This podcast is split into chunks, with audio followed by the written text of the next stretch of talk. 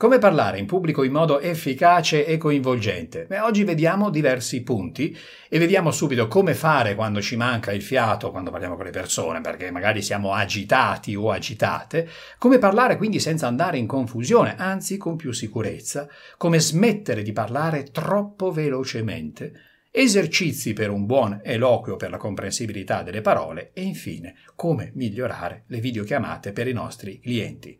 Oggi lo faccio eh, rispondendo alle domande che mi avete fatto proprio qui sul mio canale sotto a vari video. Iniziamo, sigla!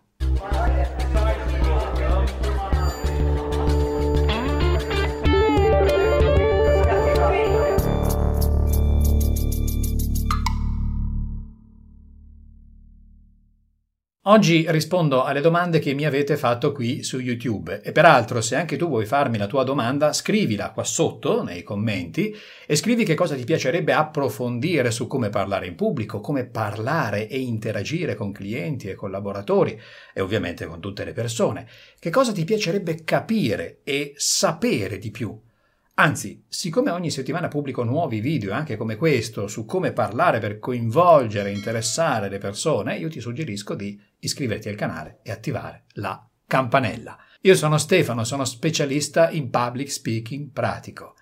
Aiuto le persone a parlare per farsi ascoltare e seguire da clienti e collaboratori nelle situazioni professionali e onestamente in tutta la vita. Prima domanda.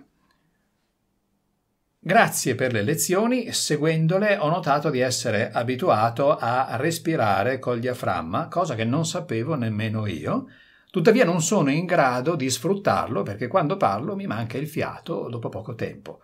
Forse non gonfio abbastanza il diaframma. Allora, rispondiamo subito a questa domanda che è importantissima. Il diaframma non va gonfiato, semplicemente va spostato perché è questo disco che si sposta verso il basso. Io ho già girato un paio di video importantissimi su questo e mm, li trovo, sono questi e, e li trovi qui sotto in descrizione. Quindi il diaframma si sposta e questo ci permette di riempire i polmoni. Per prima cosa possiamo aumentare la capacità polmonare. Nel secondo video, che trovi sempre il link qua sotto in descrizione, ti spiego come farlo. Ma te lo anticipo anche qui. Inspiro in un tempo che è sempre costante ed espiro l'aria in un tempo che tende ad aumentare. Per esempio, inspiro sempre in due tempi. Poi espiro in due tempi. Poi inspiro in due tempi. Questa volta espiro in quattro tempi. Poi inspiro sempre in 2, espiro in 6, poi inspiro in 2, espiro in 8 e così via. Naturalmente deve essere sempre un ciclo, quindi per esempio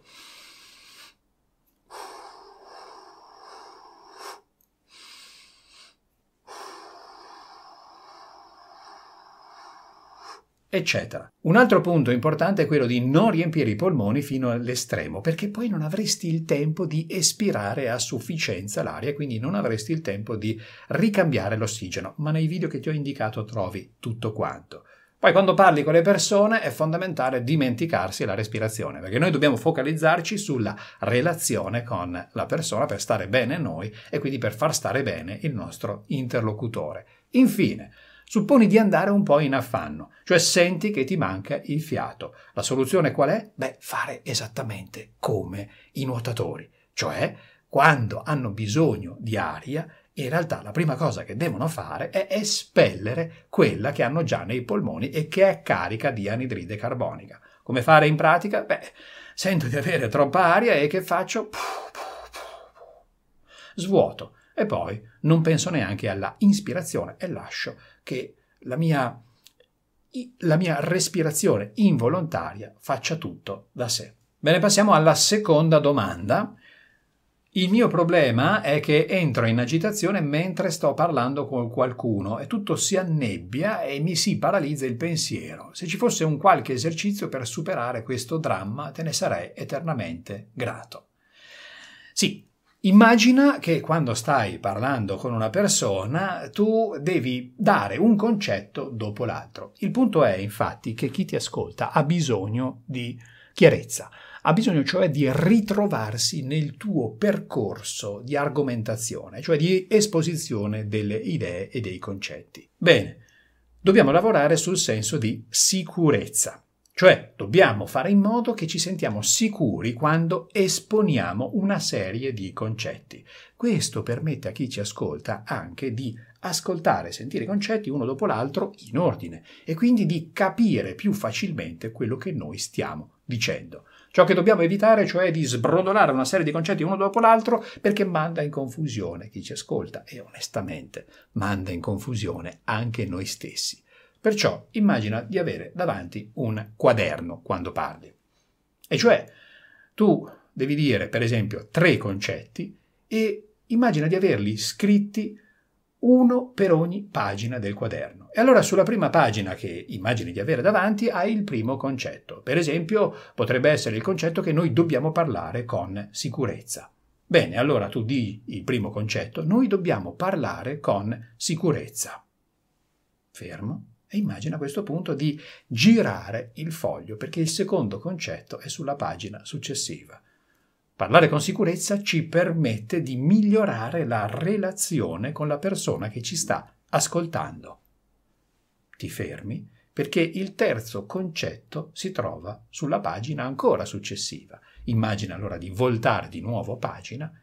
Questo permette a noi di sentirci più sicuri. E quando noi ci sentiamo più sicuri, la persona che abbiamo davanti sente questa sicurezza e sente che la relazione è piacevole. Quindi immagina di dire un concetto dopo l'altro. Chiaro che questo ti permette di lavorare sul tuo senso di sicurezza e per lavorare ancora di più sulla sicurezza ti consiglio di farlo con un esercizio pratico che ho già pronto ed è gratuito e che ti farà comprendere come aumentare la sicurezza nel tuo modo di parlare. Lo trovi qui e lo trovi naturalmente in descrizione. Vediamo ora la terza domanda che è strettamente collegata con questa che abbiamo appena visto, e cioè buonasera Stefano. Che cosa consiglieresti per chi parla velocemente? Beh, lo stesso esercizio potrebbe essere utile, ma te ne aggiungo un altro. Immagina di utilizzare una pallina come questa. Può essere una pallina da tennis, per esempio. Bene, così come facevamo con la pagina che dovevamo voltare per ogni concetto, utilizziamo la pallina. Per esempio puoi dire il primo concetto spostando la pallina da una mano all'altra e mentre fai questa operazione e parli del primo concetto, osservi continuamente la pallina e l'hai depositata. A questo punto devi dire il secondo concetto. Bene, per dire il secondo concetto farai l'operazione contraria e sempre osservando la pallina sposterai la pallina da una mano all'altra ritornando alla prima. A questo punto devi dire il terzo concetto, beh insomma non dovrai fare altro che ripetere lo stesso esercizio. E questo lo puoi fare per tutti i concetti. Questo era il primo step. Secondo step, fai la stessa cosa, ma questa volta non osservi la pallina, perché immagini di osservare il tuo interlocutore. Ah, parentesi, se vuoi fare questo giochino con una persona reale, che magari sia tuo complice, e potete scambiarvi i ruoli in modo che entrambi state facendo questo esercizio, beh, risulta utilissimo. Quindi a questo punto di il primo concetto facendo sempre questa operazione, ma stai guardando la persona o immagini di guardare la persona. Poi di il secondo concetto e fai questa stessa operazione. Poi di il terzo concetto e fai quest'altra operazione. La stessa cosa. Infine deposita la pallina e ultimo step di il primo concetto immaginando di spostare la pallina da una mano all'altra e poi di il secondo concetto immaginando di spostare la pallina ancora da una mano all'altra e infine con ancora l'immaginazione fai la stessa cosa con il terzo concetto. Prova e poi fammi sapere come ti trovi, commenta qui sotto. Ok, ancora due domande. Ah, parentesi, se pensi che questo video ha migliorato in qualche modo la tua vita anche di poco, ebbene qui sotto trovi il pulsante grazie di YouTube. È un pulsante che ti permette di ringraziarmi e in questo modo io potrò continuare a pubblicare contenuti qui su YouTube gratuitamente. Grazie. Ecco la domanda. È un buon esercizio leggere libri ad alta voce cercando di scandire meglio, al meglio le parole? Sì, certo, è un buon esercizio scandire bene eh, leggendo libri, perché scandire bene le parole può essere, vedi, questa è una scansione sillabica, ma può essere lo stesso esercizio, lo possiamo fare anche articolando in questo modo. Bene, ho girato un video anche su questo, naturalmente, è questo qui, e anche qui te lo metto in descrizione. Va bene utilizzare libri, va benissimo. Ciò che è importante è evitare l'effetto cattedrale nel deserto, cioè ci alleniamo tantissimo con i libri, va benissimo, ma magari noi non vogliamo leggere libri in pubblico, non è esattamente il nostro scopo. Il nostro scopo è interagire bene con le persone in modo tale che ci capiscano bene e quindi la relazione migliora. Questo è il risultato a cui noi puntiamo. Allora, che cosa fare? Va bene leggere libri e il suggerimento che ti do è quello di fare prove scandendo bene le parole, magari sillabando, come sto facendo io adesso, sto sillabando parlando normalmente e quindi scandendo normalmente. Sto parlando di che cosa? Dell'argomento rispondendo alla tua domanda. Senti come sto forzando tantissimo e come mi sto forzando anche nella articolazione dell'apparato fonatorio aleatorio. Bene, questo lo puoi fare normalmente e se poi smetti di fare l'esercizio, eh, cosa succede? Ti accorgi subito della qualità del tuo eloquio. E vediamo adesso l'ultima domanda che riguarda le video call, ma onestamente è interessante anche per le relazioni eh, in presenza. E la domanda è questa, e adesso ve la spiego perché era molto circostanziata sul video, sotto il video, pardon, eh, dove era stata posta come commento. Dice scusami, ma non ho capito bene, perché chi mi segue si affatica? Ora vi spiego.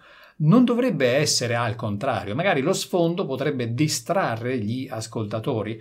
Allora la domanda era pertinente perché io suggerivo nel video di evitare gli sfondi sfocati. Allora tu sai benissimo che su Zoom, su Meet, Google Meet, eccetera, tutti questi strumenti per eh, video call e video meeting, noi abbiamo la possibilità di sfocare lo sfondo. Magari non ci piace lo sfondo in cui ci troviamo perché non so, siamo in una cucina, non ci va di condividere il nostro spazio, allora decidiamo di sfocarlo. Qual è il problema in questo caso? È che, che si innesca una regola fondamentale del cinema, e cioè l'utilizzo dello sfocato, quindi lo sfondo non si vede più perché il regista ha deciso che vuole che il pubblico si focalizzi sull'emotività del personaggio, e cioè che si veda bene il volto.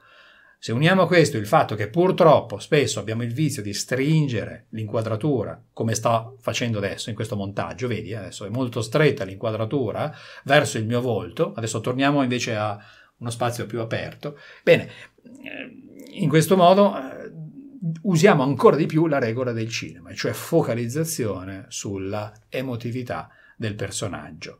Ma noi non possiamo esporre i nostri interlocutori alla nostra emotività. Dobbiamo fare in modo che si concentrino sul contenuto. E allora la domanda era, ma eh, potrebbero quindi distrarsi perché c'è una scenografia, come per esempio in questo caso. Sì, è vero, potrebbero distrarsi perché c'è una scenografia, ma sta in noi cercare di coinvolgere le persone e cioè cercare di rivolgerci davvero alle persone e non parlarci addosso, cioè dobbiamo incuriosire e coinvolgere le persone. In realtà che cosa ci permette la scenografia? Che può essere una scenografia anche naturale, può essere la nostra camera da letto se in quel momento abbiamo a disposizione la camera da letto. Beh, ci permette di collocarci in una realtà e quindi le persone che ci vedono, ci vedono collocate in una realtà che esiste. Ci piace, non ci piace, non ci piace. Eh, l'importante è che possano sentire quanto più vicina possibile alla realtà l'interazione che stanno vivendo in quel momento attraverso la video call. Bene, queste erano le domande di oggi e se anche tu vuoi farmi la tua domanda, scrivila qua sotto nei commenti, scrivimi che cosa ti piacerebbe approfondire, eh, su naturalmente come parlare in pubblico, come parlare e interagire con clienti, collaboratori e con tutte le persone e che cosa ti piacerebbe capire e sapere di più. Se il video ti è piaciuto e lo trovi utile, ti chiedo di lasciarmi un bel like e magari condividilo con altre persone che pensi che potrebbero trarne utilità. Naturalmente, siccome io pubblicherò altri video, eh, iscriviti al canale e attiva la campanella. A presto, buon divertimento!